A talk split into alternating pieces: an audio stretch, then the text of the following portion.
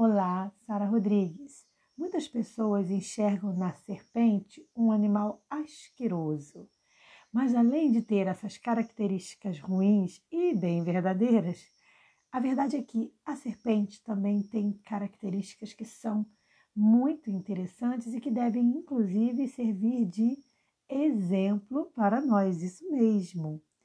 Hoje eu quero conversar com você nesse podcast sobre as diferenças entre ser prudente e ser simples, porque tudo isso tem que ter cautela. Quer saber mais sobre essas diferenças? Então vem comigo.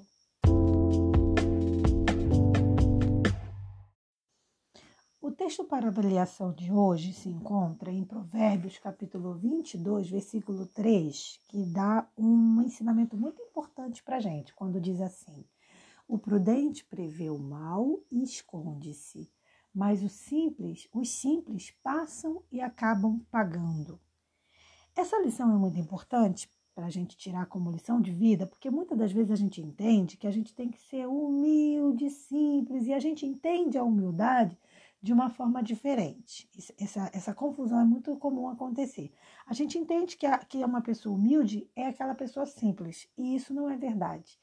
A pessoa humilde é a pessoa que não se, se apega a bens, que não se vangloria pelas suas conquistas. Isso é humildade.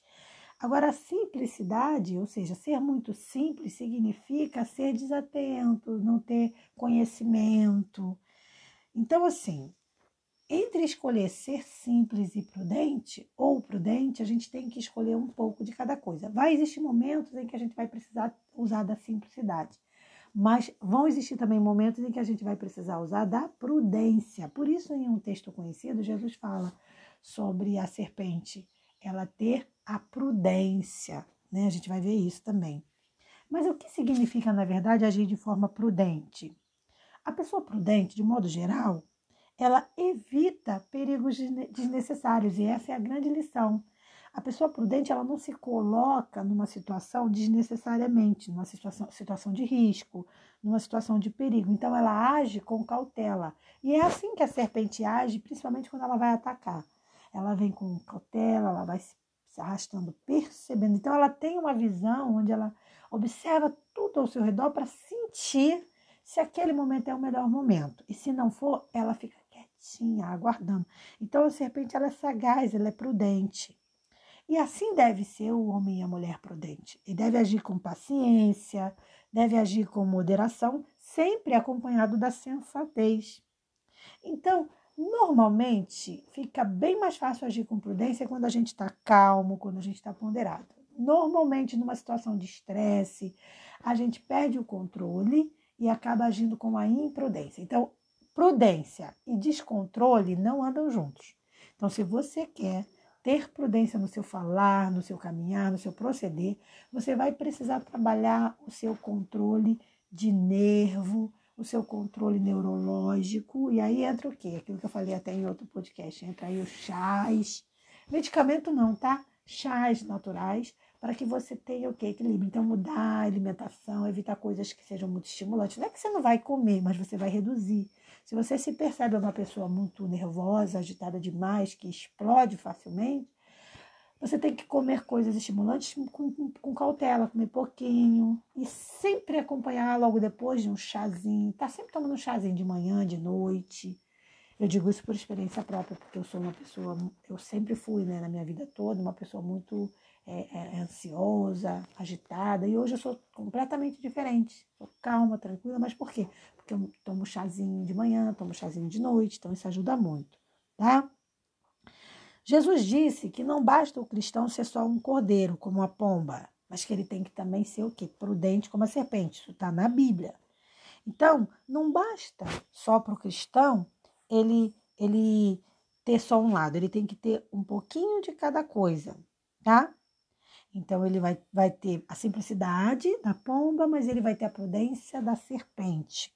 Porque quem é prudente vai expressar as suas emoções, vai falar, vai agir com cautela, com sensatez. E, e vai, com isso, também se livrar de muitos perigos, de muitas artimanhas malignas, tá? Porque ele vai ter o quê? Ele vai ter juízo, ele vai ter um juízo de valor. Então a Bíblia aqui faz uma comparação mostrando que o prudente ele tem o juízo de valor, porque ele vê o mal e se esconde, então ele entende que é mal. O simples não. O simples não entende o mal como mal e acabam pagando a pena. Então até para ajudar alguém, a gente precisa ter o quê? A prudência. Então a pessoa, o sujeito que é prudente, ele se prepara para as dificuldades, ele não enfrenta as dificuldades despreparado, tá?